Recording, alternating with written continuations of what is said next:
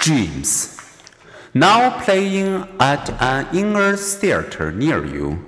The premiere showing of a sleeping person's vivid dream. This never before seen mental movie features captivating characters wrapped in a plot so original and unlikely, yet so intricate and so seemingly real that the viewer later marvels at its creation. Waking from our troubling dreams, you will lead to something, and your legs won't walking. Who among us has not wondered about this weird state of consciousness?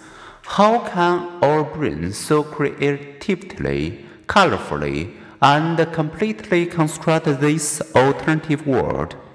In the shadowland between our dreaming and waking consciousness, we may even wonder for a moment which is real. Discovering the link between REM sleep and dreaming opened a new era in dreams research. Instead of relying on someone's hazy recall notes or days after having a dream, researchers could catch dreams as they happened. They could awaken people during or within three minutes after a REM sleep period. And here, a vivid account